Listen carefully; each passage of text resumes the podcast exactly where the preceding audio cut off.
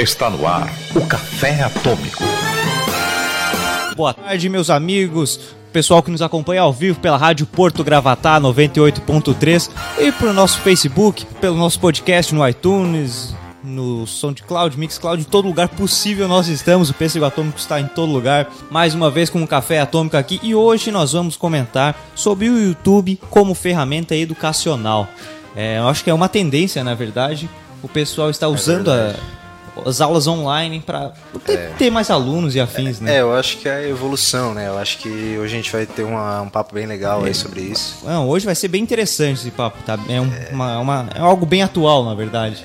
Mas antes tem que ter aquelas boas da semana. Tem que ter as boas da semana. Tem que ter as boas Tem que da comentar semana. aí sobre o que andou acontecendo e dar uma zoada, que é o que, Sempre é- tem, né? que a gente sempre costuma fazer. Senão não é o café atômico. Exatamente. Pera, pera, pera, se você não quiser ouvir nossas boas da semana, que são aquelas notícias que nós lemos, comentamos, fazemos piada sobre tudo que aconteceu na cultura pop em geral, pule direto para os 10 minutos, que daí nós começamos nosso debate sobre o YouTube como ferramenta educacional. Tá muito massa. Enquanto isso, na sala de justiça. Mas vamos para a primeira notícia. É o seguinte: Luke Cage vai ter uma HQ explicando o passado do herói. Numa conversa com o News, Newsrama, o roteirista David F. Walker falou um pouco sobre essa nova história em quadrinho do Luke Cage, que vai interagir em uma- na iniciativa Marvel Legacy.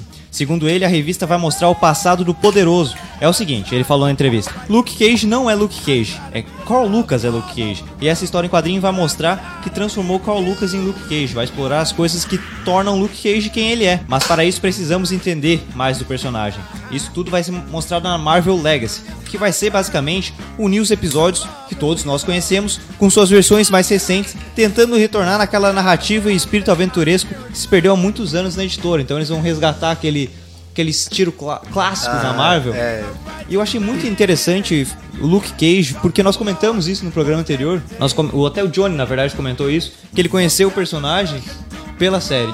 é, muita gente conheceu, né? E agora eles estão retornando, mostrando mais da origem do personagem, principalmente na Marvel Legacy, que eu achei um projeto muito bacana. Até pra quem tá cansado dessa nova onda da Marvel, É, que quer resgatar um pouco quem é, acompanha quadrinhos já há bastante tempo, é, que é das antigas dos quadrinhos. Exatamente. Às vezes pode ter saudade da abordagem da- das histórias, da narrativa dos quadrinhos. Isso vai ser bem legal pra trazer de volta esse pessoal que às vezes pode até ter deixado de acompanhar os quadrinhos porque não tem mais aquele clima E- que costumava ter. E principalmente quem acabou de assistir Luke Cage na, na série é que eu- tu falou aquela vez, cara. O cara assistiu a série e quer mais daquilo. Isso, é, ele vai procurar sobre a origem do personagem, agora a Marvel já vai dar de cara, tá aqui. Cara, esse É projeto cara, Marvel é Legacy muito legal. bacana, cara. Show de bola isso aí, na verdade. Mas, Vitor, fala a próxima notícia aí. Numa entrevista com, com o Fandango, como parte da divulgação, da divulgação de Plantas dos Macacos A Guerra, o Reeves ele revelou que tem interesse em fazer um arco de filmes do Batman. De acordo com ele, o primeiro filme será o mais importante para definir para onde a franquia vai em seguida. Falando sobre o filme, sobre Batman, é meio que a ambição de ter uma série de histórias, mas a coisa mais importante vai ser contar a primeira história vital. Então ele quer, ele quer construir uma base firme para na qual se expandir, ao invés de tentar Legal. colocar muita coisa num filme só. Cara, eu acho muito, muito bom essa ideia do Matt Reeves, porque assim, ah, ok, ele já tem um universo cinematográfico ali consolidado. Todo mundo já entendeu que os personagens estão interagindo, mas ele quer uma, uma, digamos, uma Gotham consolidada. Ele quer uma- Isso, é. filmes à parte. Eu achei isso muito bom. É, isso é legal. Acho que quem conhece Batman, quem gosta, acho que é isso que todo mundo quer. Né? É ver séries de filmes de- do, do Batman, assim como a gente teve aquelas, aquelas releituras do Nolan, que o pessoal gostou pra caramba. O último filme não foi lá essas É, coisas. né? Mas é uma série de filmes do Batman que é um herói muito querido, os vilões também são muito queridos. Em filmes tem muito mais espaço pra trabalhar, como eles devem ser trabalhados, porque o forte da história do Batman são os vilões, Sim. convenhamos. Né? Então achei bem legal essa ideia, inclusive não sabia, tô descobrindo agora essa fala do Matt Reeves. Legal, vamos esperar pra ver. O, eu, eu acho que é uma, é uma, é questão de também muito histórica, porque o Batman ele é, ele é um dos heróis mais consolidados em filmes. Eu acho, Com que ele, certeza. acho que ele é o herói que mais teve filme até Teve hoje. mais- É, foi É, por aí. Por, por bem ou por mal, né? Exatamente. Hoje, como teve filme. Mas eu acho muito bacana isso aí, porque, por exemplo, nós, nós vimos o Batman retornando a ser Batman em Batman vs Superman ali, naquele retorno do Cavaleiro das Trevas, praticamente. É. Nós vimos depois do trauma de perder o Robin, que foi o Jason Todd, ele ficou muito tempo parado. Ele retornou ali no ápice de raiva, teve que agora vai ter que unir na Liga da Justiça, então ele voltou tendo que trabalhar em equipe. Foi uma coisa muito doida, ele voltou já num ritmo diferente. Eu, eu achei muito interessante que o Matt Reeves ele falou que ele quer um filme do Batman detetive. Ele quer focar num filme no ar mesmo, mostrando o Batman detetive sozinho resolvendo os problemas que ele deixou, seja a morte do Robin, enfim. E vai ter o Exterminador. E Isso vai ser muito bom. Então vamos esperar, né? Vamos ver qual vai ser. Mas eu gostei muito dessa fala do Matt Reeves. Vamos pra próxima, Victor. E a próxima notícia: o Mercado Livre está proibindo a venda do Nintendo Swi- Switch, os seus acessórios e os seus jogos. Desde a semana passada, o Mercado Livre tem retirado do ar a maioria dos anúncios relacionados ao Nintendo, ao Nintendo Switch e os seus acessórios e jogos. Se ah, alguém procurar na busca do site, ainda pode ser que encontre alguns poucos anúncios de vendedores menores. Na página dos produtos proibidos do Mercado Livre, além de órgãos humanos e armas, que faz, justo, fa- faz sentido, é, é justo. É. Eles citam que é proibido vender produtos que não sejam homologados, aprovados ou registrados pelos órgãos nacionais correspondentes. A venda do Nintendo Switch por- terceiros é proibida pela le- legislação brasileira, uma vez que o produto não foi lançado no mercado nacional pela Nintendo ou o distribuidor au- autorizado, e não possui registros pelas agências reguladoras, com- reguladoras competentes. Os fãs da Nintendo estavam queimados essa semana. É, o Nintendo Switch, já, na verdade, já é um preço salgado. E daí, por não ter, é, na verdade, por não ser registrado, por ele não ter, ter saído, com os problemas de impostos e tal, não tá podendo mais ser vendido aqui no Brasil. Então, vai, cara, isso vai dar um grande problema pros fãs do Nintendo Switch, bicho. Vai ser. É, porque importar a gente sabe que não é uma coisa fácil, não, né? não, vai ser mesmo. Taxa alfandegária é muito grande aqui no Brasil. Principalmente pra, quando se trata de videogame. Quando se trata de eletrônico, eletrônico. esse tipo de coisa, tu vai é, comprar um computador, vai comprar um console, vai comprar um jogo lá fora, vem caro e tu tem que pagar o dobro do preço. Não tem muita, não tem muita escolha com relação a isso. Vamos apenas aguardar para ver a posição da Nintendo com relação a isso aí, né? Vamos ver, vamos ver o que, que vai dar. Eu ia comentar disso, do problema dos impostos em jogos. Até tem algum. é, tipo aqueles. O, pra votar no Senado, assim, votar as leis, tem um projeto interessante que é pra diminuir os impostos de jogos e Tem, tem. Então o pessoal tem que estar ligado nisso e lutar pra isso, cara. Porque é um entretenimento e no momento que você bota altos impostos, você está começando a elitizar os, jo- os jogos eletrônicos, porque só quem tem condição realmente de comprar que vai ter isso. Então, é, o- eu acho que é uma luta que todo mundo vai ir atrás desse. É, é, vai dar informação do pessoal aí descobrir que é, descobrir que isso é um empecilho, porque videogame não deveria ter não deveria ter essa divisão de quem pode ou não jogar, né? porque acaba tendo, Sim. né? É muito caro, principalmente console, que é um negócio é, é um pouco menos em conta do que comprar um computador e comprar os jogos pra jogar. Porém tá- é muito legal. A maioria das jogar. pessoas aqui no Brasil espe- espera pelo menos uns dois anos antes de, antes de trocar um console É, novo. é, olha, agora que agora esse ano que o pessoal tá comprando o PlayStation 4, por exemplo. É, mas é um exemplo. é, começou a ser fabricado no Brasil. Daí já diminuiu muito o Aí é preço. que tá, cara. E daí agora não tem nem aqui tá. tá? É, não tem nem mais a Nintendo aqui no Brasil pelo mesmo motivo. Entende? Cara, isso Então, isso é complicado. é, cabe aí, é, inclusive a gente fazer a nossa parte de informar o pessoal o que está acontecendo. é, de a gente saber que isso é importante. Quem é fã de videogame, quem é fã de eletrônico, simplesmente não tem condições de comprar. A gente sabe disso porque a gente, querendo ou não, é produtor de conteúdo. Sim. Então, é, inclusive cabe a gente fazer inclusive um vídeo ou um podcast só sobre isso no futuro. que A gente vai fazer. Aham, nem, É, nem a gente às vezes tem as condições de comprar. É, sobre as dificuldades da, de tu adquirir um eletrônico pra, pra tu produzir o teu conteúdo, mesmo que seja videogame, às vezes tu quer streamar o teu jogo, quer gravar um vídeo pra, pra colocar no, no YouTube, esse tipo de coisa, e simplesmente não consegue porque é inviável financeiramente. Então, se for um produtor iniciante, que é até como no nosso caso, tu acaba perdendo muito perdendo muito desempenho, né? Perdendo muito tempo. Você perde tempo e, às vezes desanima, cara. Porque é um Desanima, mercado muito né, complicado. E tem muita gente, na verdade, com potencial que acaba parando, assim. Então, é. É, uma coisa, por exemplo, nós demos o exemplo do Nintendo Switch, mas é que ele abrange pra muita coisa no, no geral dos jogos, dos eletrônicos como um todo. Mas enfim, essas foram as nossas boas da semana. Na verdade, essas foram mais sérias, né? Tipo, Foi, foi um pouco mais é, dark, assim. Foi, foi. Só, é que tem um Batman no assunto. É que tem o Batman. É, daí. É, e tem impostos. Ah, e tem imposto, tem Batman e impostos. É bem, é bem triste. Empresas Wayne. É. Mas vamos. Agora vamos começar a falar do YouTube como uma plataforma educacional. Vamos lá.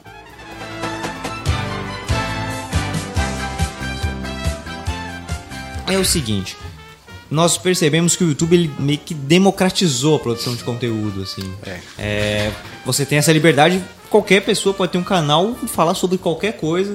Claro que tem aquele problema, a dificuldade de divulgar o material, mas isso é por conta da liberdade, é, por ter vários canais. É. E por causa disso, não tem como não notar o aumento de número de canais de professores. O professor Jubilu, Matemática Rio, tem, tem, tem vários, É, na verdade. sim. E que isso tá, tá- tá sendo muito interessante porque tá dando acesso a uma educação, a um ensino muito bom, às vezes até para quem não consegue pagar um colégio bom.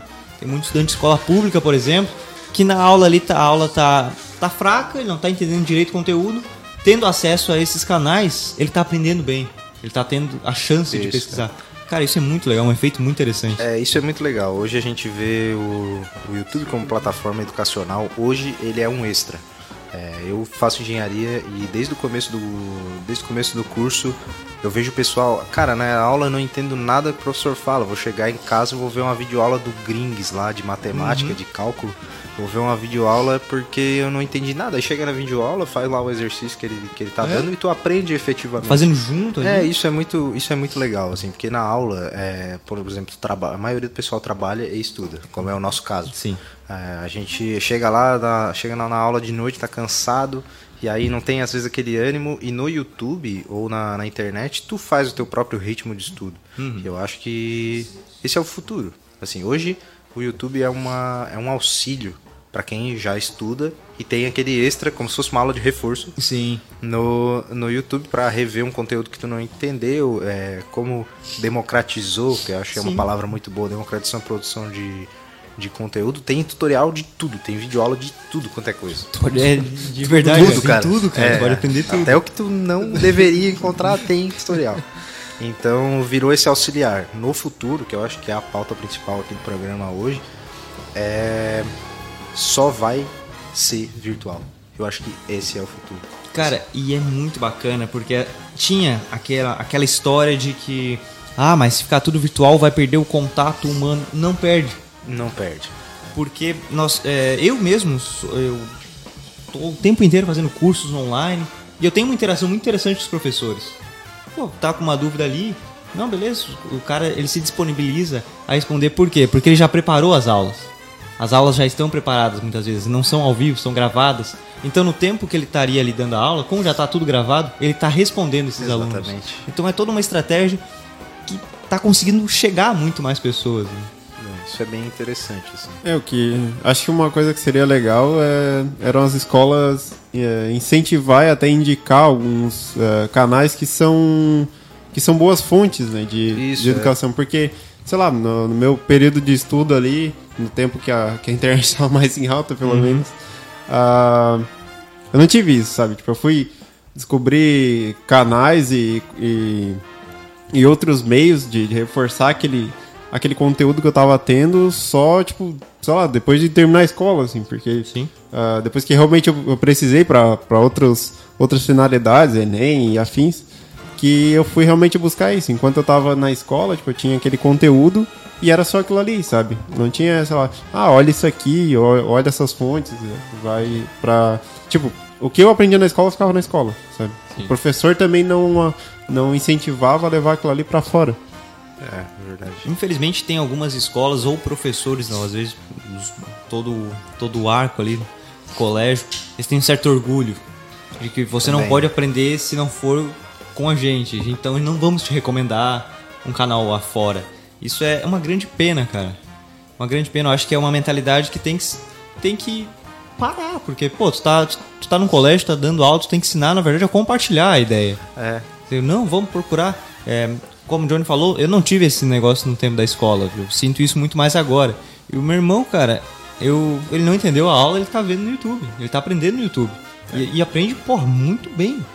Ele tá ali pegando, é, ele aprende muito bem, faz os exercícios. Porque, tipo, a aula ao vivo, tu não tem como editar. Exatamente. Também, tá ligado?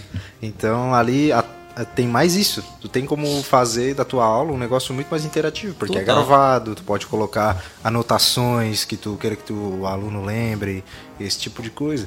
Entende? Então torna. ah, Ah, vai perder o contato humano, como tu, como tu falou ali. Na verdade, não. É, vai ter A mais aula- ainda. É, vai ter mais ainda. Acaba que a interação é muito mais próxima, porque o aluno tá ali e tá ali vendo, sabe? Tá realmente prestando É. atenção. Ele vai até o conteúdo porque ele precisa. Geralmente no, esse contato humano na- na- no meio da aula é pra falar de outro assunto que não Exatamente. tem relação nenhuma com a O- matéria. Mas então, eu sinto, por exemplo, no meu irmão que ele se empolgou muito mais assim. Porque, É, cara, então. o cara chegava da aula, não entendeu a matéria, daí tinha que estudar pela matéria que não entendeu, ele no caderno, desanimava. E ele não queria, "Pô, não quero. Daí, às vezes, aquele clássico, ah, essa matéria é chata. Às vezes não é que a matéria é chata. É, às vezes é legal, só que o, o professor lá na aula ou no momento não soube passar muito bem. Eu acho que um negócio que é muito assim sistematizado, tem que ser daquele jeito, acaba perdendo o desempenho tanto do aluno quanto do professor. Às vezes o professor tem vontade de fazer um negócio diferente, de, de fazer um negócio é, mais interativo. Às vezes não pode pelo próprio cronograma da escola. entende? Sim, não, tem muito professor que a gente vê que tem ideia muito boa. Eu mesmo já tive professores que eles tinham ideias muito boas e eles eram, é, tipo, o colégio parava isso, ou tinha alguma coisa que não poderia ser feita e tal.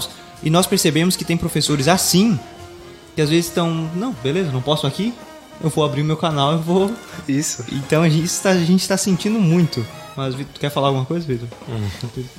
É, a gente, é, essa, na verdade, recebeu uma, algumas, alguns comentários aqui, uma pergunta do, do Leonardo Alves, perguntando, eu tenho uma pergunta para o Zili, qual a importância de subsídios governamentais para o desenvolvimento da indústria de jogos no Brasil? Nossa, que pergunta complicada. Então, ó, as boas da semana voltando, vamos é, lá. voltando às bolsas da semana. Tá, beleza. É, eu, na verdade, eu não acho que existe uma, existe uma importância relativamente grande para subsídios para a indústria brasileira, brasileira de jogos. Também porque não é uma, uma indústria tão importante para um, num país que tem tantas dificuldades em setores mais, mais um pouco mais importantes para a cidade, tipo saúde e educação.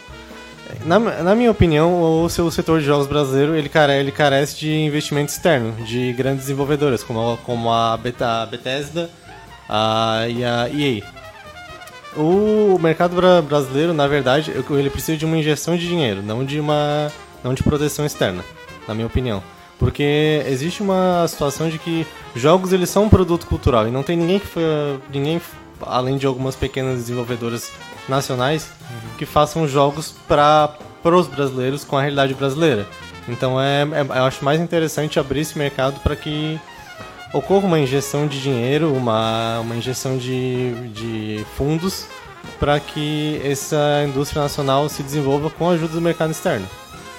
Tá respondido, né? Tá Tá respondido? respondido. Tá. É isso É aí. justo, eu acho que é muito justo. Então vamos, vamos retomar ali. Retomando. É, então tem muitos professores que às vezes se desanimam nesse sentido com o colégio, mas não, pera aí, eu não sou limitado aqui. Posso É isso.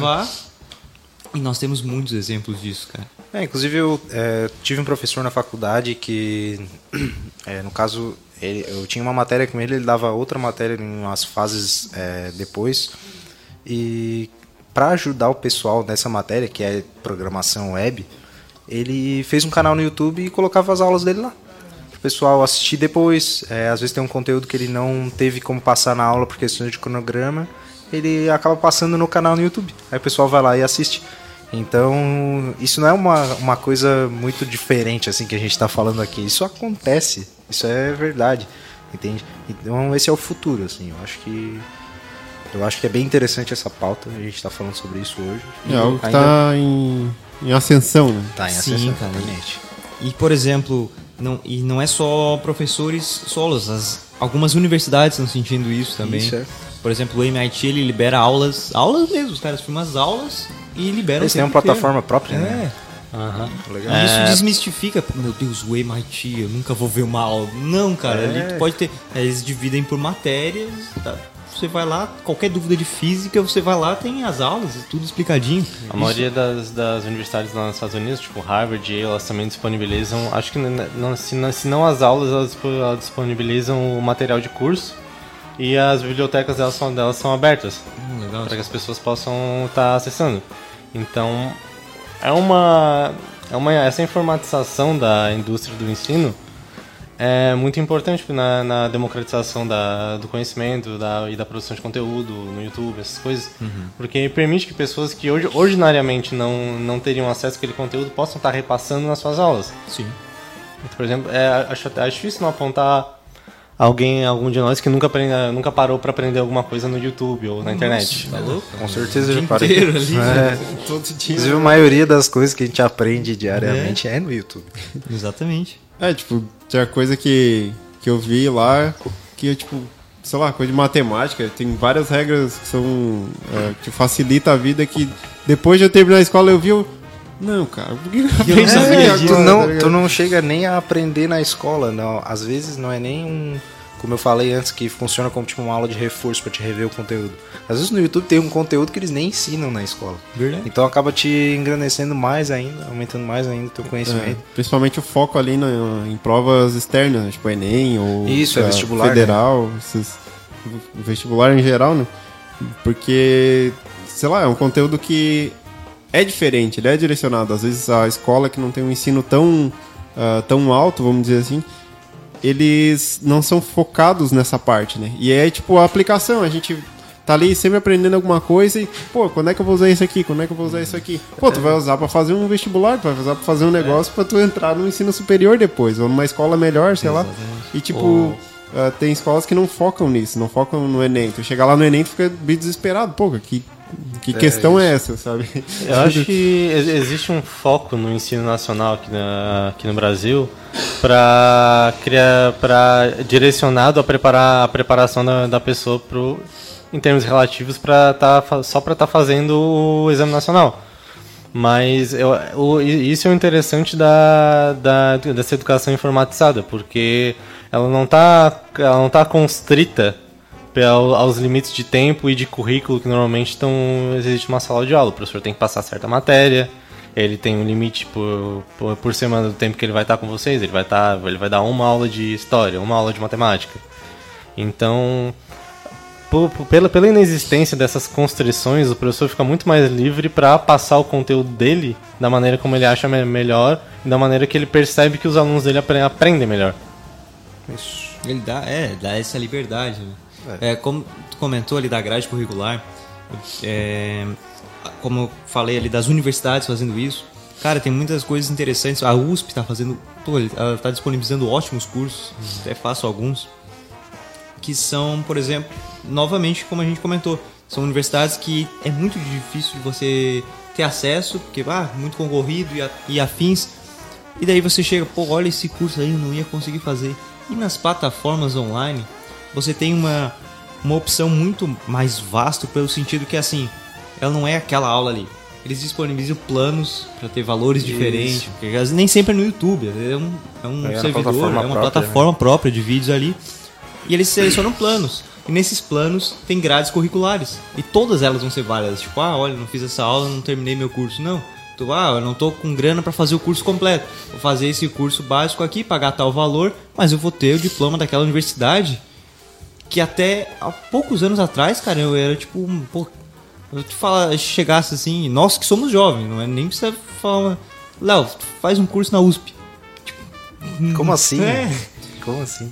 E, e isso, eu tô dando exemplo essa universidade, mas são várias. É, existe. Exatamente. E então, tipo, tá com planos econômicos diferentes. Ah, não, olha só, não tô conseguindo pagar o, o, a- o curso completo. Não, eu vou pagar ali o básico, mas eu vou ter esses diplomas. Tudo isso vai contar muito no currículo. Eu acho que a, a parte mais legal disso tudo é que, tipo, é online, sabe? Tá ali, tá gravado, tu faz a hora que tu quiser. Ficou na É. dúvida? É. Vê quantas vezes. Tem gente, sei lá, trabalha, tem um horário específico ali de trabalho e tal, e não consegue, é, sei lá, tem uma tarde, uma manhã disponível pra fazer um curso presencial. Sei lá, tipo, cursos ah, externos de inglês, de qualquer outra coisa. E daí o cara pega um curso online, pô, tu faz a hora que quiser, no teu tempo, sabe? Pô, se puder fazer uma, duas vezes por semana, tu faz. Se puder fazer todo dia, tu faz, sabe? Tipo, tu faz o teu tempo, então ah, aquilo que a gente tem hoje na escola, que é considerar todo mundo com a mesma capacidade, o que não é uma verdade, porque tem gente que tem um apre- aprendizado mais lento, tem um aprendizado mais rápido. Então, aquele cara que tem aprendizado rápido, está limitando ele, porque tu tá se baseando pelo que, Exatamente. que é mais lento. E o mais lento, tu também tá limitando ele porque tu tá numa velocidade maior do que ele pode.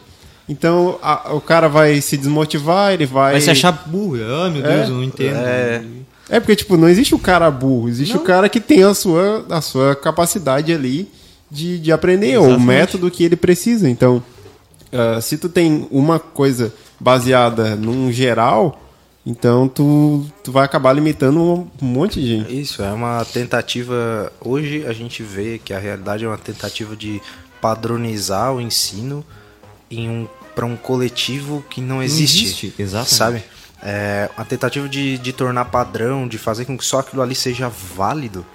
Sabe? Eu acho que o que é válido não deveria ser que tu cumpriu certas, certos horários, certas regras durante certo tempo. E sim o conhecimento que tu adquiriu durante a tua vida. Com certeza. É muito mais válido hoje a quantidade do que a qualidade. né? Não, isso É. no colégio, por exemplo, a gente comentava na natural, a gente reclamava numa naturalidade, e isso não era normal. Por exemplo, tinha muitas pessoas que iam muito bem numa prova. Ah, o cara, olha, ele tirou 9. Nossa, E o outro tirou 6.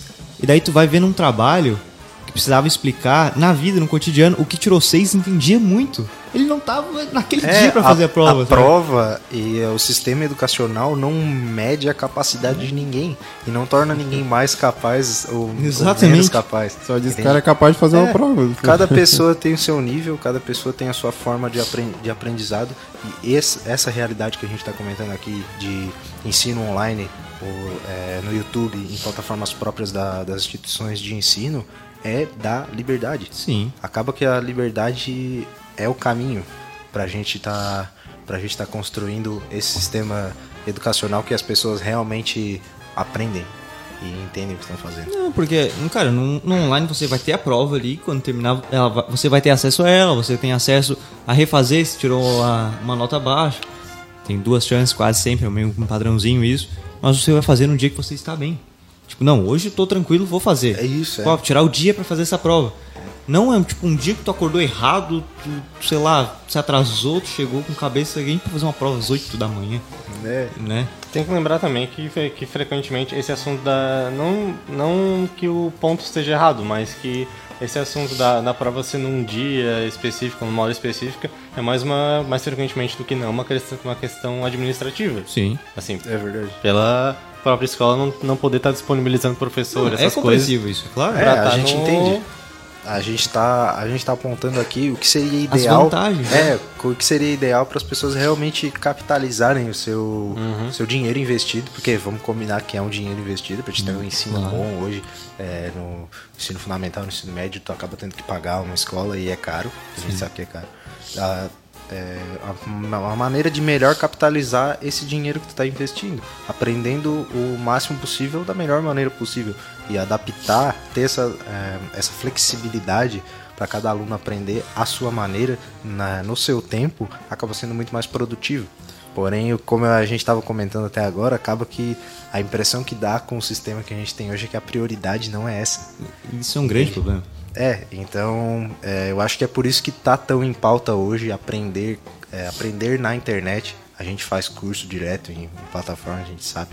É, aprender pela internet é mais produtivo e isso- o futuro é que Não as tem- escolas abracem isso.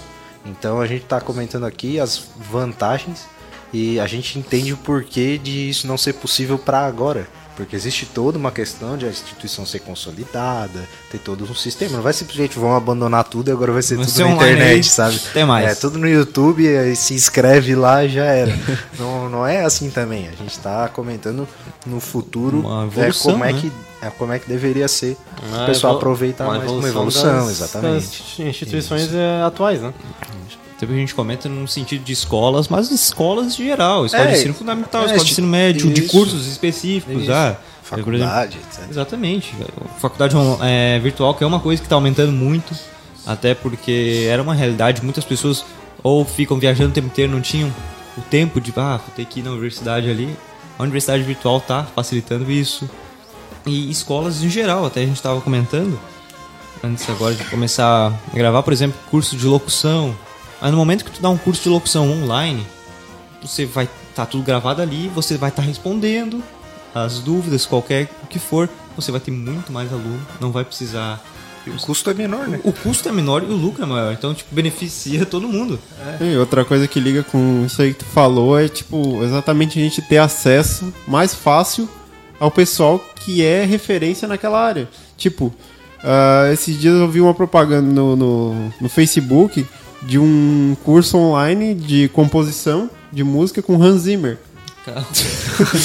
Fraquinho. É, quando pouca que eu ia imaginar que eu ia ter aula com Hans Zimmer? Tipo, Cara, isso é tipo é meio mágico, digamos assim. É, e uma coisa que eu acompanho bastante na internet, que eu gosto muito, é a ilustração.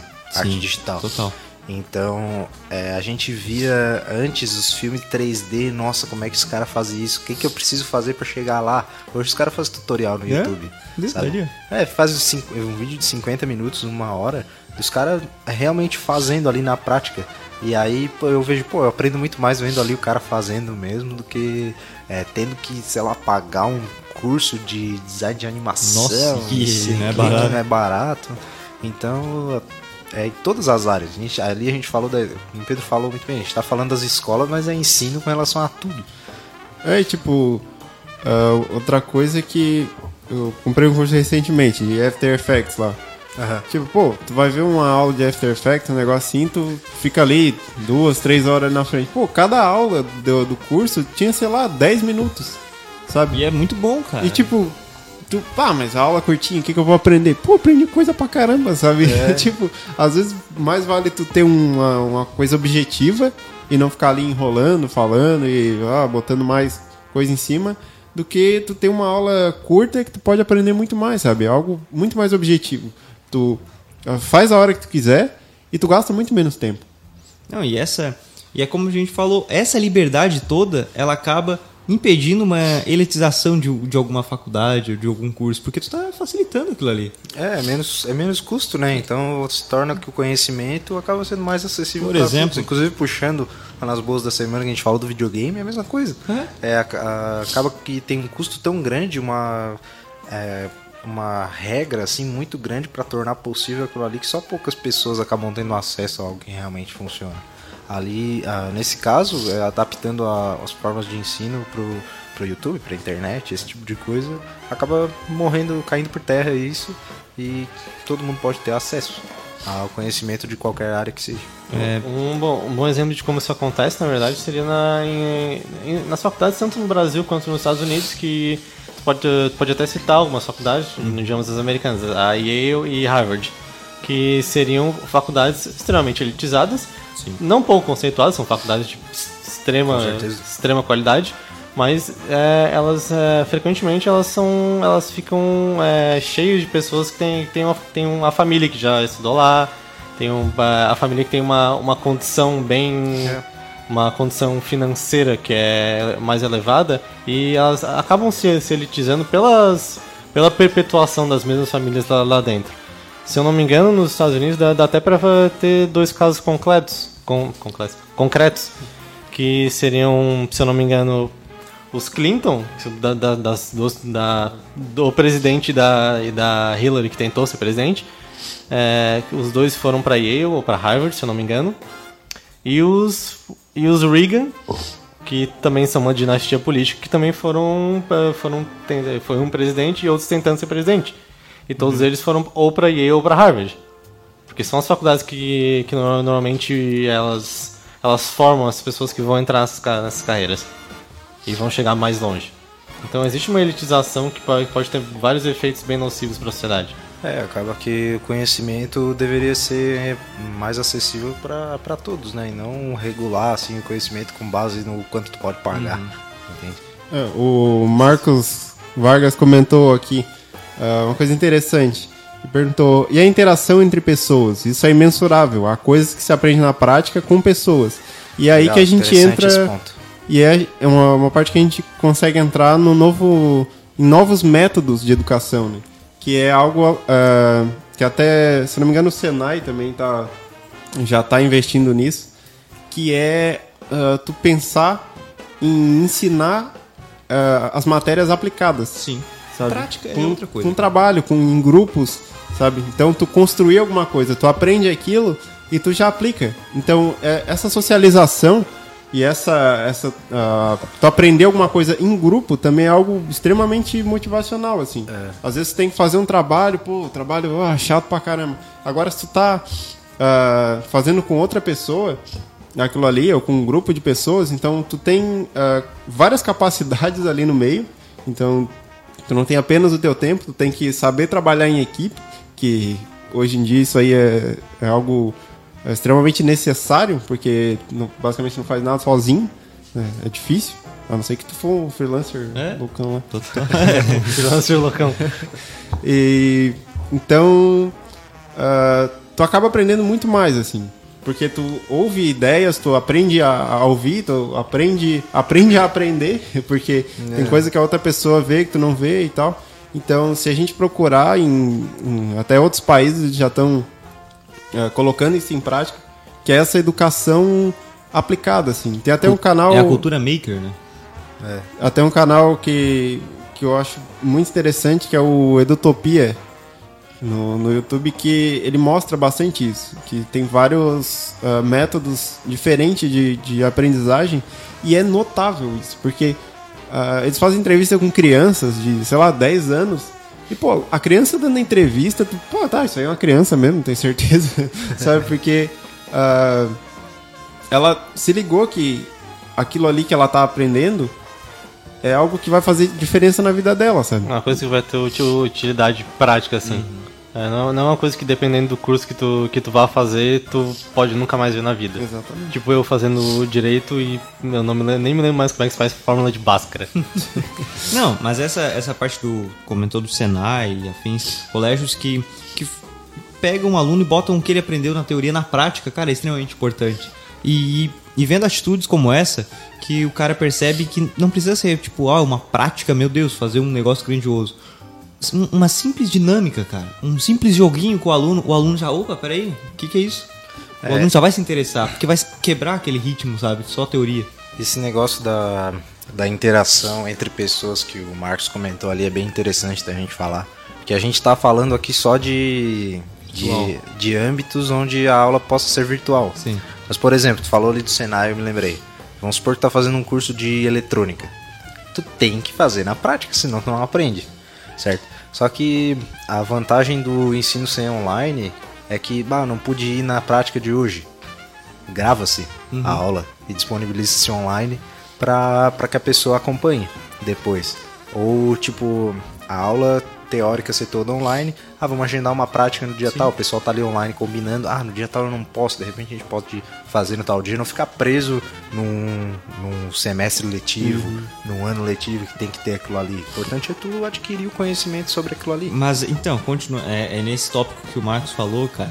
É o seguinte, eu tenho comigo isso, porque é que é um medo normal que o pessoal tem. Se tudo for online, o pessoal não vai interagir mais. É, vai virar Isso todo mundo não- robôs, né? Não, não- isso não vai acontecer pelo simples fato de que se tu aprendeu a fazer alguma coisa, tu vai fazer pra alguém.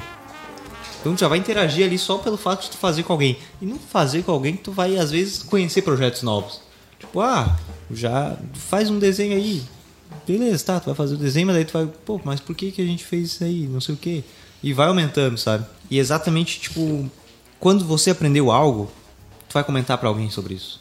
É. E é, Compartilhar muito, é natural isso. É, isso É, é muito, comum, por exemplo, às vezes eu faço uns cursos, uns amigos meus fazem outros, daí a gente marca de falar sobre isso. Fala, "Ó, vamos sair e um fica comentando e fica ensinando pro outro, sabe? Então, tipo, é, é natural que tu vai querer passar isso. É, pela nossa vivência, assim, a gente aprendeu que o conhecimento é naturalmente compartilhável. com-. Ele naturalmente tende a se compartilhar. É? Assim, quando tu aprende uma coisa nova, tu pensa, pô, que massa, aprendi isso aí. Tu naturalmente vai passar pra vai frente esse falar disso, conhecimento. Não, esses dias, pô, que postaram no grupo um uma piada com Pompeia. E daí, e daí, tipo, uma amiga nossa viu um documentário que eu vi também. E daí, pela piada, a gente começou a falar coisas que a gente aprendeu no documentário, cara. E, pô, começou a gerar um debate. E isso é exatamente com cursos online. Ah, aprender uma coisa.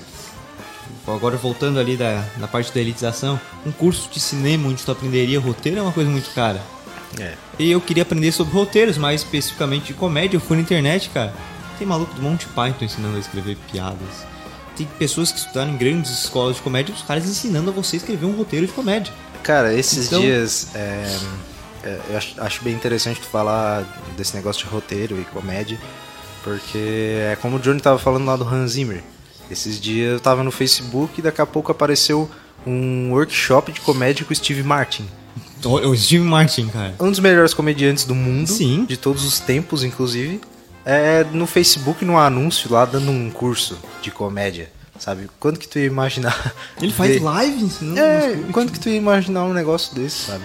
Então, bem, bem interessante. Eu acho interessante esse negócio que o Pedro falou agora, do, a respeito de- dele por iniciativa própria, ter ido, ido procurar esses cursos a respeito de como, como escrever piadas, como escrever, porque dá até uma vertente pra gente poder entrar num, entrar num, num, num outro quesito, que é, é a- uma educação sobre assuntos que não sejam tradicionais da educa, educação normal, tipo português, matemática, história, física Legal. na como digamos uma, uma pessoa que é que ela, que ela é interessada em línguas estrangeiras Sim. ela quer apre- aprender outras línguas coisas assim ela facilmente pode encontrar esse conteúdo conteúdo didático da, até tanto que a, pessoa digamos quer aprender outra língua ou, por digamos por quesito como o meu de de, apre- de fazer direito querer aprender uma aprender um pouco de latim para entender os brocardos essas coisas assim e pô, eu, eu, eu pude ir na internet procurar o dicionário de latim de Oxford ou esse tipo de coisa. É, legal. Então é muito, é muito interessante para as pessoas que têm interesses fora do, fora do comum para tiver, estarem buscando esse conhecimento. Tipo, o Pedro escrever, o Johnny a, a respeito de edição, esse tipo de coisa, o Leonardo a respeito de música. Isso. É legal esse negócio das línguas que tu falou, bem interessante. Porque a gente vê muito hoje difusão da cultura asiática. E pessoal que é da Ásia vem morar no Brasil. E ensina, ensina a língua, é, tipo, fala português, aprendeu a falar português, ensina a língua falando português, comparando diretamente, interagindo com o pessoal no canal e ensinando as línguas. Acaba que tu consegue aprender, sei lá, mandarim em duas semanas no, no YouTube, que é uma língua muito complicada, tem as entonações, ideogramas e tal. Bem complicado e no YouTube tu consegue achar canais bem interativos das pessoas contando a sua vida, é, trazendo, não sendo aquele ensino, sabe? É aprender matéria. Pela, através da convivência da pessoa, da história de vida da pessoa, tu acaba aprendendo. Cara, isso é muito A- bom. A, pessoa ela aprende um, ela aprende um, um, um chinês co- convers, é, conversacional assim. É. Aquele chinês que pode usar para passar pela vida diária e a hora que ela quiser, ela obviamente ela se aprofunda Isso, exatamente. no assunto. Não, isso é muito bom que tu falou, porque a gente acabou ali falando apenas de matérias teóricas no sentido acadêmico. É, assim, ah, isso, é é. roteiro, música, não sei o quê. Mas isso que tu comentou é muito bom, de você poder aprender é, coisas culturais, sociais.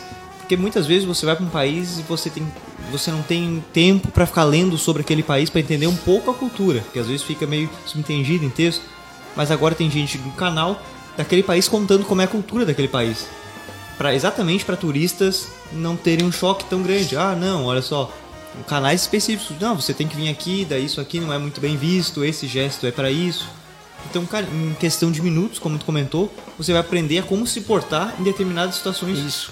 É, eu acho que outro é, comentário bem importante de, de a gente estar fazendo é uma coisa que não se aprende hoje no sistema educacional, mas que até numa situação é, como a nossa aqui no Brasil é muito importante, é a educação financeira. Extremamente importante. É um negócio que a gente não aprende na escola, é um negócio que a gente deveria aprender na escola, que é um negócio que todo mundo precisa. Ainda mais num tempo hoje de crise, é, a moeda oscila muito, a gente precisa saber lidar com dinheiro. A gente aprendeu na marra. Eu fiz né? curso Nossos pais isso, apre- né? aprenderam na marra, né?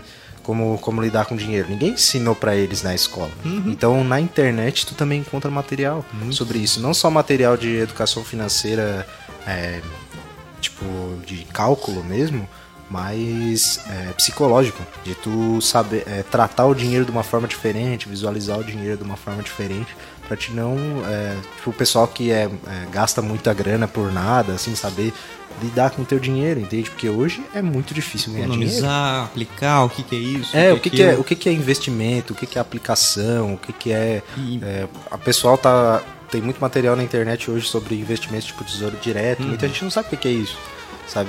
Então toda essa informação tem na internet, não tem vínculo algum com instituição de ensino, etc.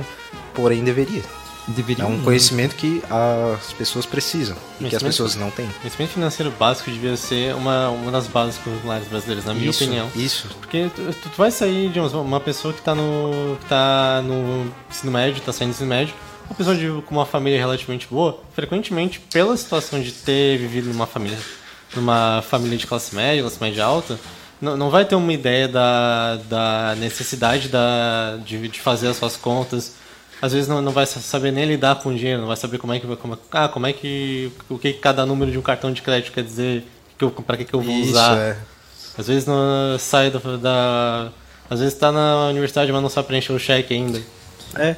Às vezes tem a dificuldade até em, sei lá, ir no banco, sei lá, falar com o gerente ou fazer um depósito, sabe? Então, tudo, tudo isso, a educação financeira básica deveria fazer parte da, da grade curricular. Hoje que a gente ainda tem uma grade curricular fechada ali, esquematizada, deveria ser incluído isso, porque é um conhecimento muito importante que acabaram sendo passado pro pessoal na escola. É, e é visualizável, é muito visualizável isso na, na- no ensino escolar, porque, tipo, tu consegue ah, deixar isso, porque, pô, tu fala em economia, em dinheiro e, administração e coisa assim, tu, pô, chato pra caramba, sabe? É a primeira coisa que É. vem na cabeça. Mas ah, é, é, dá pra ver que isso é muito aplicável, porque tem muita dinâmica e muita coisa que tu conseguiria fazer eh, aplicado, eh, uma coisa divertida, uma brincadeira às vezes, que tu conseguiria aprender isso de uma forma eh, natural. E é uma e realmente é algo muito importante, porque tu vai viver ali com os teus pais ali até um, um bom tempo da tua vida, né? Principalmente acadêmico aí que É, principalmente hoje em dia que as, que as pessoas fi- ficam mais tempo na, tendem a ficar mais tempo na casa dos pais, principalmente universitário. Isso, aí tu tá dependente enquanto tu tá ali. Só que isso é ruim, porque uma hora que tu precisa, principalmente ah, hoje que pra tu sair do país, pra tu ah, ter uma vida fora e estudar fora é algo ah, tão comum. Imagina, tu sai do, do Brasil, tu aqui no, no debaixo do teto dos pais Sim. e tá e aí. pra outro mundo. Sabe? Então, se tivesse isso nas escolas de uma maneira mais orgânica, seria algo absurdo, assim, porque... Não, mas falando exatamente dessa parte econômica, por que, que é importante eh, o ensino econômico, financeiro? Porque você vai ensinar termos que, o, que atualmente a, a população que não tem essa noção, ela fica à mercê do que a mídia fala. E muitas vezes ela vai. Obviamente, o, determinadas mídias vão trabalhar de uma forma diferente. Conforme como lhe é- conv- é, lhe que convir, lhe né? convém passar essa informação. Então, ter a noção desses termos, pô, olha só, o cara falou isso aí, mas não é bem assim. Por exemplo, muita, eh, nós tivemos a primeira deflação desde faz 11 anos, nós tivemos a primeira deflação. Não sei, não lembro quantos por cento, mas nós tivemos, que é a queda dos preços e afins. Muitos, muitos portais eh, retrataram isso de uma forma negativa, falando que a deflação é um grande problema, tão grande, às vezes muito pior que a inflação, porque quando cai o preço, as pessoas acham que a situação econômica delas está melhor, elas guardam o dinheiro e não movimentam o mercado, criando outra inflação. Mas isso não é culpa da deflação. Isso é culpa da noção econômica que a popula- população Isso, tem. o pessoal sequer sabe o que é inflação, o que é deflação, o que é valorização Então, desvalorização sim, da né? moeda e do mercado. O pessoal não, não sabe o que é isso. Então, se, a- se o pessoal tivesse noção desses termos, ó, teve uma deflação de tantos por cento, os preços estão. é, o poder de compra aumentou. O pessoal falar, não, então foi uma deflação. Se soubesse o que é aquilo, ele não ia guardar o dinheiro achando, não, minha situação tá melhor, não vou, vou guardar aqui pra.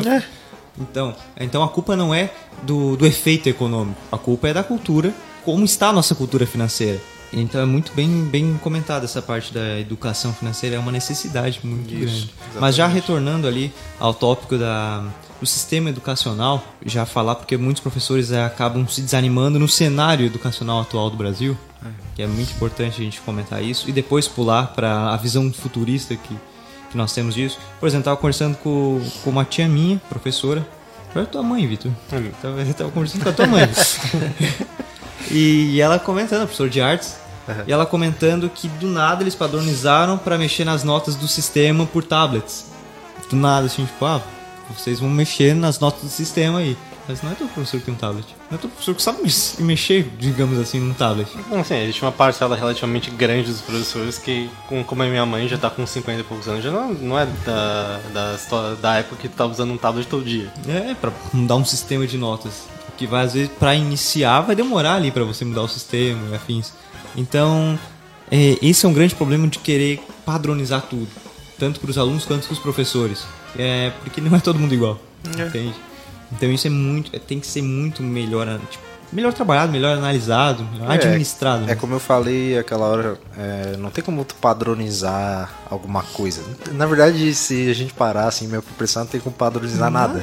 Não, Porque no tu mínimo- não, não tem como assumir assim, com relação a todos os campos, que a- existe aqui aquele um coletivo ali que todo mundo é igual, sabe? Não tem No, como. no mínimo do mínimo, se tu vai exigir que todos os, professores- todos os professores ah, alterem as notas por, por meio de um, de um sistema num tablet, Tem que dar um tablet pros professores. tem que dar um tablet para professores. Ou disponibilizar alguma, algum um tablet na escola que eles possam pegar e fazer isso. Algum É, na escola. uma, assim. uma capacitação, assim. É, eles têm que fazer uma capacitação, igual como fazem às vezes nos Estados Unidos. É, ocorreu o, decair da, in- da indústria do, da indústria do carvão nos Estados Unidos. O que eles fizeram? Foi, foram disponibilizados vários programas do governo para reeducação do pessoal que costumava trabalhar no, com carvão para trabalhar em outras áreas. Tem até uma startup que, que ensinou programação para o pessoal que costumava minerar carvão. Legal. Mas é interessante fazer isso. essa já falando agora da- dessa rede, principalmente rede pública, né? É, um exemplo são os professores da rede estadual que às vezes ficam focando tanto na, na conquista para essa categoria, né, para os professores, mas acabam ignorando a qualidade do ensino. Tipo, ah não, quero melhorar aqui meu, minha realidade, mas cara, é como nós é- comentamos. É, é- é compreensível, porque o professor Claro. se ferra bastante Imagina. no Brasil. E a gente já vai falar isso porque que muitos migram pra internet. Já vai emendar nisso. Mas tem uns bons, cara, como a gente comentou, que quer passar, mesmo na dificuldade quer passar. Mas tem outros que são uns egoístas. Ah, sim, então eu, Eu- tive- um monte de professor bom Já tive um monte muito- de professor ruim. É, eu já tive muito professor em, em colégio público isso. Que o cara chegava, dava aula ali, levantava o pé, deu, faz atividade e vai embora. Então tu perdeu tempo, tempo assim, ficou- fez um negócio em 10 minutos, o resto é 40 minutos sem nada. Perdi, perdi um momento, uma parte da minha, do meu dia que eu poderia ter feito alguma outra coisa. E tipo, E você tem que pensar mais que se aquele produtivo. aluno tá ali é porque ele não tinha condições de pagar um colégio melhor. Então, cara, faz a tua parte, bicho. É. Sabe? Tá ali. Ok, claro que realmente tem essa luta pelo salário, afins, é. É, mas infelizmente. a gente compreende porque Claro. a gente sabe, o professor ganha pouco no Brasil. Porém, acaba se distorcendo, porque o professor acaba lutando pelo salário dele e não pela melhoria do sistema propriamente dito, que é o que vai o que vai determinar que o aluno vai aprender e vai absorver o conhecimento da, da maneira certa. O professor, é, da, principalmente da rede estadual e tal, luta pelo seu salário e não pela melhoria do sistema É. onde ele tá. Fre- Frequentemente, na, na verdade, tu vai ver, tu, tu vai ver a situação em que Santa Catarina até é bem melhor que, que outros estados no, no Brasil, eu acho, na situação de professores, de, né, na É, eu acredito que sim. Salário.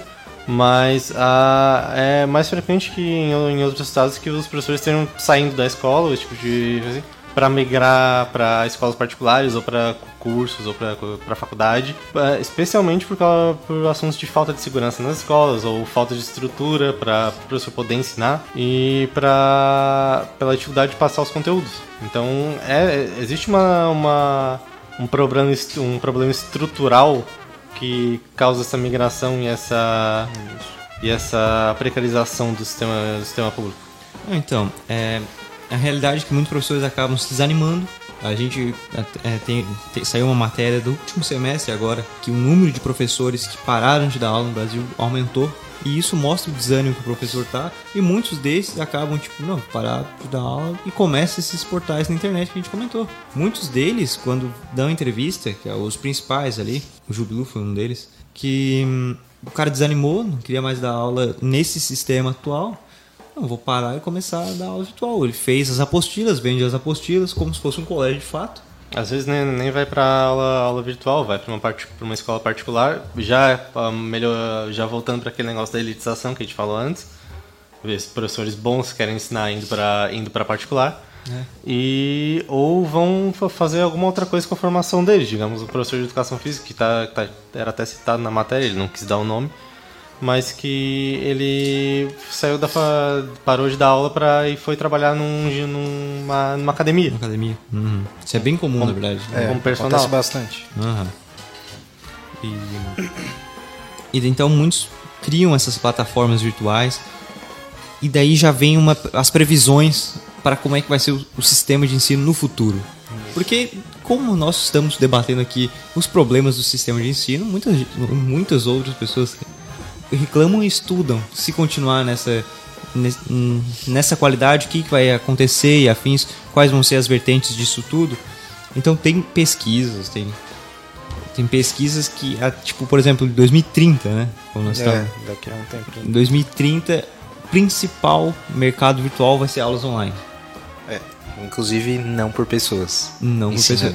Exatamente. Esse que é o- inteligência artificial. É, pode ser meio macabro, assim, pra Sim. alguém que tá assi- assistindo, até trazendo de volta aquilo que a gente já comentou da interação humana e tal, porque Só daí... um negócio bem Black Mirror, assim. É, isso é, Isso é muito, muito Black isso é Mirror, muito Black cara. Mirror. Então, mas a gente não pode deixar de considerar que possa ser assim. A gente não tá dizendo que vai, até porque não tem como prever o futuro. Claro. Porém, é, é bem plausível. Porque a cada dia a gente vê cada avanço genial na tecnologia. Nada impede de que é, robôs, é, tipo sistemas, aprendam o que o, que o aluno é, que precisa do conhecimento é, A maneira é conforme a maneira vai- como ele, é, como ele absorve o conhecimento, como ele navega na internet, esse tipo de coisa. Aprenda isso e passe o conhecimento é, da maneira do aluno, que ele possa melhor aprender da, da maneira correta, né? Então, isso é bem plausível. Bem plausível. Eu acho que vale a pena a gente estar comentando sobre isso. É, e lembra- lembrando, claro, que, tipo, é, isso aí não é algo que possa melhorar e que vá ser tudo só online, Sim, sabe? é. Tipo, ah, muita gente pensa isso, ah, mas vai, a tecnologia vai vir online, online, online, e tipo, tu. Não é online que tu vai estar só lá na tua casa, lá vendo, sabe? Tipo, é, principalmente pra. Quando é voltado pra crianças, já é um negócio complicado. Porque, pô, uma criança, ela não. Não costuma ter. Ah, Uma esse- criança não é um adulto.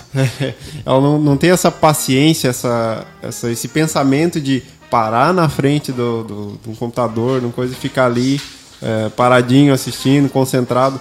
Às né? vezes todo mundo pode, pode entender, porque to- todo mundo aqui sabe que quando a, gente, quando a gente era criança, a gente não tava. A gente não tava pensando, ah, eu vou pra escola porque daí eu consigo aprender isso aqui pra, pro futuro fazer, o- fazer Eu meu vou curso pra escola de. pra jogar rachão no final da aula, tá ligado? É, tipo. ah, trabalhar com criança é muito difícil, né? Por causa disso. Então, a tecnologia, ela também vem pra auxiliar nessa parte.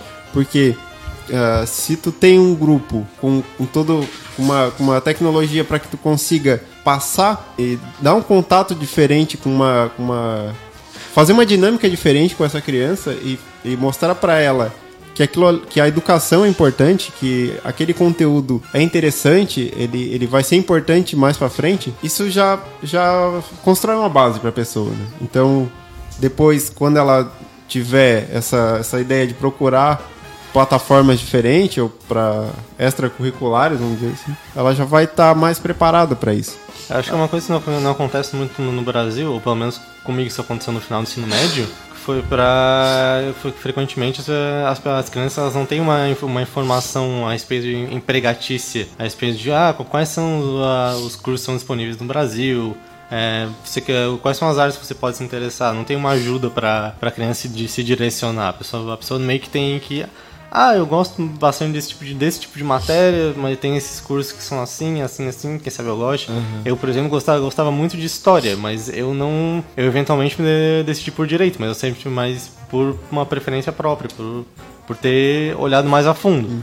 Mas inicialmente eu tinha pensado em história como meu curso, mas eu não. Cara, essa de reformular é, o ensino e afins, lá na Finlândia eles reformularam todo o sistema de ensino. Ah, sim. Eles, investiram, eles investiram em, em qualificação dos professores e no nível de ensinar essas coisas, principalmente do dia a dia. Não só essas matérias acadêmicas, mas Ah, até tipo, como fazer comida, sabe? A melhor educação do mundo é a da É Finlândia. da Finlândia. É, a da Finlândia. É, no Tanto que- Japão, no Japão a gente também tem isso, né? Tipo, não sei se são em todas as escolas, mas Só, só- só que o Japão ele é um lugar meio Estranho, né? O, o Japão é estranho. A gente sempre É fala tudo muito Japão- diferente. Cara, tem vestibular pro fundamental, bicho. É tudo, Eu não aceito isso. É tudo muito diferente desde o começo da base cultural É, deles. É, é- é difícil, é É difícil comparar. é difícil construir uma, uma analogia entre Brasil e Japão. Eu, é tipo, Mas o, o que eu queria dizer era da, da parte até o, o quarto ano deles. Tipo, a criança, ela não, não tem matérias, tipo, sei lá, matemática, Ah, ciência, sabe? Ela tem uma base humana, vamos dizer assim, sabe? Tipo, Ela tem uma base de, de- do cotidiano, de aprender, ah, sei lá, boas maneiras, de, sei lá, aprende a cozinhar, aprende coisas que, que são interessantes pra ela naquele momento, sabe? Então ela aprende a, ser gente. Aprender a se virar. sabe? Aprende a se virar pra depois, quando, quando eles entrar no sistema que é extremamente rígido e pesado deles lá, eles ter essa, essa base, sabe? Porque ele tem um, eles têm um contraste gigantesco, né? Tipo, o cara sair daqui com começa a- de boa e depois fica É, tenso, Sair né? daqui com a cultura com a cultura brasileira pro ensino deles lá, tu Nossa, vai apanhar. tu apanha demais. É, não, mas essa, essa previsão ali de 2030 ser tudo online afins, cara, é uma previsão da realidade atual.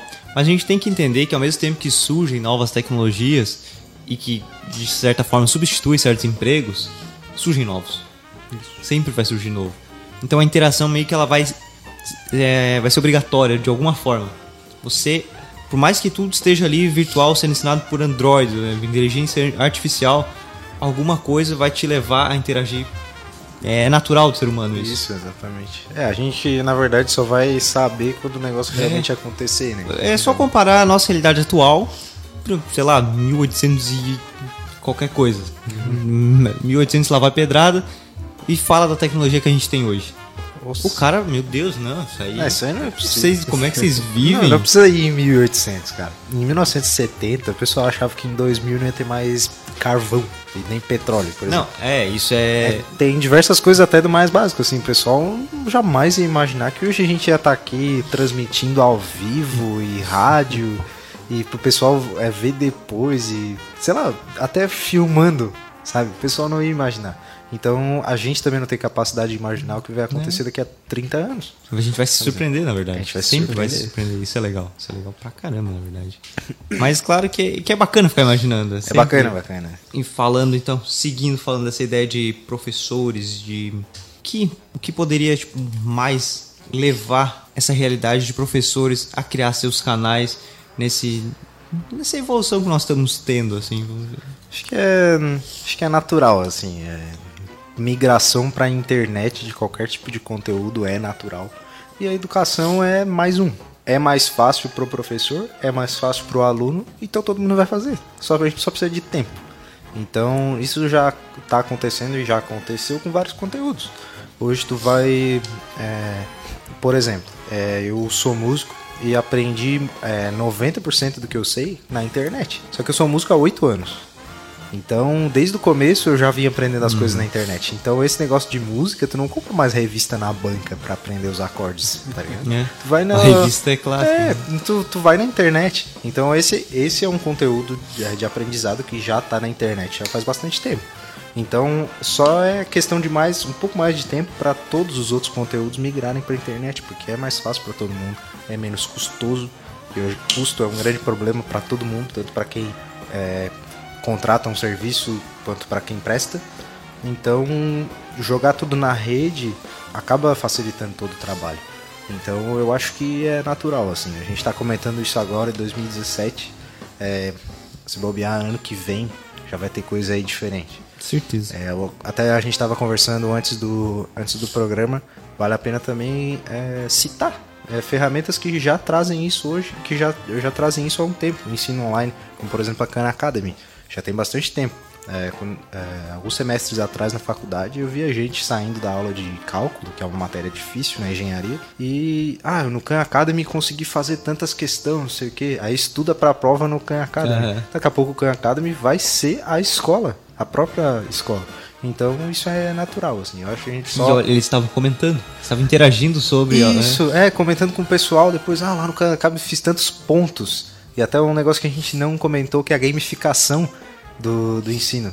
Tipo, ah, eu fiz tantos pontos, tem um rank e tal, não sei o que. Aí acaba, a competição acaba incentivando também o aprendizado. É, Então, eu acho que se dá prêmios e tudo. aí, é, cara, eu acho que isso é, é natural, cara. Tudo, tudo tá sendo gamificado, tudo tá sendo migrado pra Tem internet. plataformas aplicativos de línguas que eles te É. ensinam com joguinhos. Isso, E, o- cara, é muito legal. É, o Duolingo que todo mundo Sim. usa pra aprender inglês e alemão.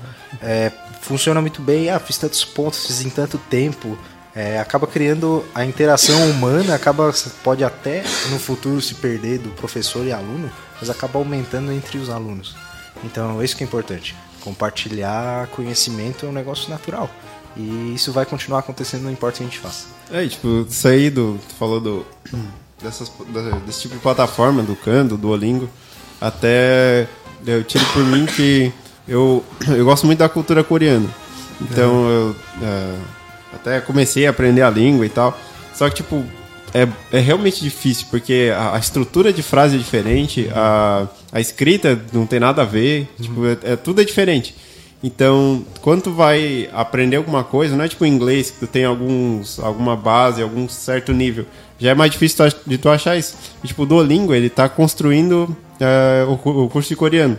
Eu é, tô rezando, esperando para que, pra que saia ali, porque vai ser muito mais é muito fácil. mais fácil de aprender. Duolingo tem Klingon. Isso é genial. É, cara. É genial. Tem, Olha- tem, tem curso de Klingon no YouTube, cara. É, é muito legal isso. É, tipo, é um negócio que, ah, pela interação e pela qualidade de, de ensino dessas plataformas, ela até motiva a pessoa a usar aquilo ali, sabe? E aprender por aquilo ali. Porque essa, a gente não tem hoje uma base de, de que a gente aprende a aprender, sabe? Na escola. A gente não tem isso, é fato. Para buscar uma plataforma online, a gente meio que precisa disso. Porque a gente precisa desse, desse start, né? Desse, Botar dúvida. né? dessa iniciativa. Então, para tu chegar e, ah, vou fazer um curso online, tu tem que ter uma certa força de vontade ali. Só que a diferença de um, do online pro professor é que o professor estaria te cobrando. Tem um peso maior de cobrança em cima de ti. Então, essas plataformas, pela qualidade e interatividade que ela te dá, ela já quebra essa barreira, sabe? Então, quando tu descobre isso, tu acaba já tirando essa ideia de, ah, não preciso realmente ter um professor e tá pagando um curso, sabe? Pô, é uma plataforma gratuita e tu aprende coisa pra caramba ali dentro. Isso. É, é muito comum essas, por exemplo, essas plataformas gratuitas de cursos, às vezes elas cobram só o certificado, né? É. Então é muito bacana, pô, o conhecimento tá ali gratuito. Se tu quiser fazer o curso é de graça, só que o certificado tem um custo, tá? até pela validade É. com relação às instituições. Isso Então é a gente muito faz legal. faculdade, faz curso para pegar o certificado e validar nas horas complementares. Então isso acaba tendo um custo para quem, pra quem fornece o curso, porém daqui a pouco nem isso vai precisar mais. Daqui a pouco vai ser tudo online. Mas aquela hora tu comentou ali de uma necessidade profissional e pesquisar. Cara, é, esses dias, essa semana na verdade, o cara veio pedindo, encomendar uns desenhos um projeto grande até. O cara chegou assim, cara, tu trabalha com Grim Art? Hum, pera aí. Trabalho. Trabalho. Eu comecei a pesquisar tudo, eu aprendi essa semana. Ah, aprendeu ali dinamicamente. Eu não vou, tipo, recusar o trabalho porque eu não sei. Não, claro. Deixar de ganhar Então, dinheiro. Tamo aí. É isso aí. E, então, tipo, é, esse, acesso à a, a, arte tá muito, muito fácil. Isso é muito bom, porque exatamente vai acabar de uma forma é, movimentando o mercado, É, obviamente. então é natural, cara. Então é só a gente dar uma questão de tempo e não precisa de muito tempo. Daqui a pouquinho já vai ser tudo online aí, natural. E pra finalizar aqui, né, já fiquei se estendeu bastante. Estendeu bastante. Estendeu A bastante. gente sempre se estende. A gente É, nunca. a gente é, nunca, é, né, Para não o pessoal tem- saber, a gente nunca conta o tempo. A gente só vai falando, que inclusive fica mais A legal. gente devia pa- parar de co- de tentar combinar o horário pra terminar, porque a gente nunca termina Não, no horário. A gente não consegue nem o horário pra começar e tirar pra terminar. O- Mas, cara, assim como tem o YouTube tá revolucionando e afins, daqui a pouco aparece um outro serviço Isso, cara. Às vezes o próprio e Facebook. que a gente não imagina. Não. Mas vai ser uma coisa assim, ó, nova e que, cara, como é. E vai ser uma coisa simples. E a gente vai falar, como a gente não pensou nisso? É, simples. É, E o cara vai estar lá ganhando bilhões, de Bilhões, daqui e a gente, pouco o moleque lá andando descalço É. na faculdade, o hipster da faculdade, daqui a pouco tá bilionário. Tá bilhão. E a gente aqui, pá, como é que eu não pensei nisso antes? Por que, que eu não andei descalço na faculdade? É. não, mas é exatamente isso. Esse é um trabalho de evolução tecnológica, educacional. É, é- tudo evolui junto, né? A tecnologia vai evoluir. Natural. Social. O, o Twitch stream de professor. É, pessoal. Mas Daqui a pouco vamos tá streamando aí as aulas também. é, muito agradecer o pessoal que interagiu com a gente ali, É, comentando legal. as pautas que nós falamos. Muito obrigado pessoal que interagiu. Muito obrigado ao pessoal que nos ouviu ao, ao vivo aqui pela rádio, quem nos acompanhou pelo nosso podcast, o Pêssego Atômico, que a gente está no iTunes, tá no Heardiz, enfim, várias plataformas, todos têm um link aqui na página. E que quem curtiu essa conversa, deixar recomendações de, Isso. de assuntos. Recomendação de pauta, que um assunto que você achou interessante e quer que a gente fale, taca aí. Ou perguntas, pode ser perguntas. É, pode enviar no Facebook, pode É, enviar manda no- direto, é, manda lá na mensagem, página, no manda- comentário. Tem YouTube, Pêssego Atômico no YouTube, confere, lá tem muito vídeo legal. Isso, pode mandar no Twitter. A gente tá em, a gente tá em tudo. Se quiser achar a gente, é só, só procurar nas redes sociais que a gente tá aí. O importante é, pa- passando o assunto para que vocês acham que a gente que devia falar, a gente escolhendo o assunto, a gente vai pesquisar para poder falar Exatamente. com tudo Mas, certinho. e claro, antes de agradecer a rádio e afins, falar pro pessoal que manda, que a gente vai falar principalmente sobre o que a gente prometeu ali no início. A gente vai fazer um podcast específico sobre como começar um negócio, falar da dificuldade de, de realmente conseguir tecnologia, quais são os empecilhos de que um produtor de conteúdo nós somos, a gente tudo, nós falamos com experiência própria de como começar uma produtora, como começar a produzir conteúdo é complicado no Brasil. De repente a gente traz alguém diferente aí. Isso, a gente traz outras pessoas, convidados, né, Pra conversar aqui com a gente. Então a gente é uma- É, a nossa ideia é falar mais sobre tecnologia do futuro. A gente está fazendo podcasts, está fazendo vídeos é, sobre isso, porque eu acho que é pertinente. É, o pessoal que quer começar o seu próprio negócio de produção de conteúdo, às vezes não tem como, não sabe por onde começar. A gente vai estar fazendo vídeo sobre isso também, porque eu acho que é um assunto bem E, o- e importante. porque o pessoal que tá começando tem que se unir, cara. o Isso, pessoal exatamente. tem que se unir. Tem que assim. se, você tem que se identificar, né? É. Tem que saber que não tá sozinho nessa. E a gente tá aí também, a gente vai estar compartilhando o nosso conhecimento, que inclusive foi a pauta de hoje. Foi a pauta de hoje. Então, muito obrigado pra você que nos assistiu ao vivo, que, que nos escutou ao vivo também pela rádio ou pelo podcast. Agradecer a Porto Gravatal 98.3, que nos cede o espaço sempre com muita, muito carinho e atenção. Um forte abraço, um beijo e até mais. Este foi o Café Atômico, oferecido por Pêssego Atômico.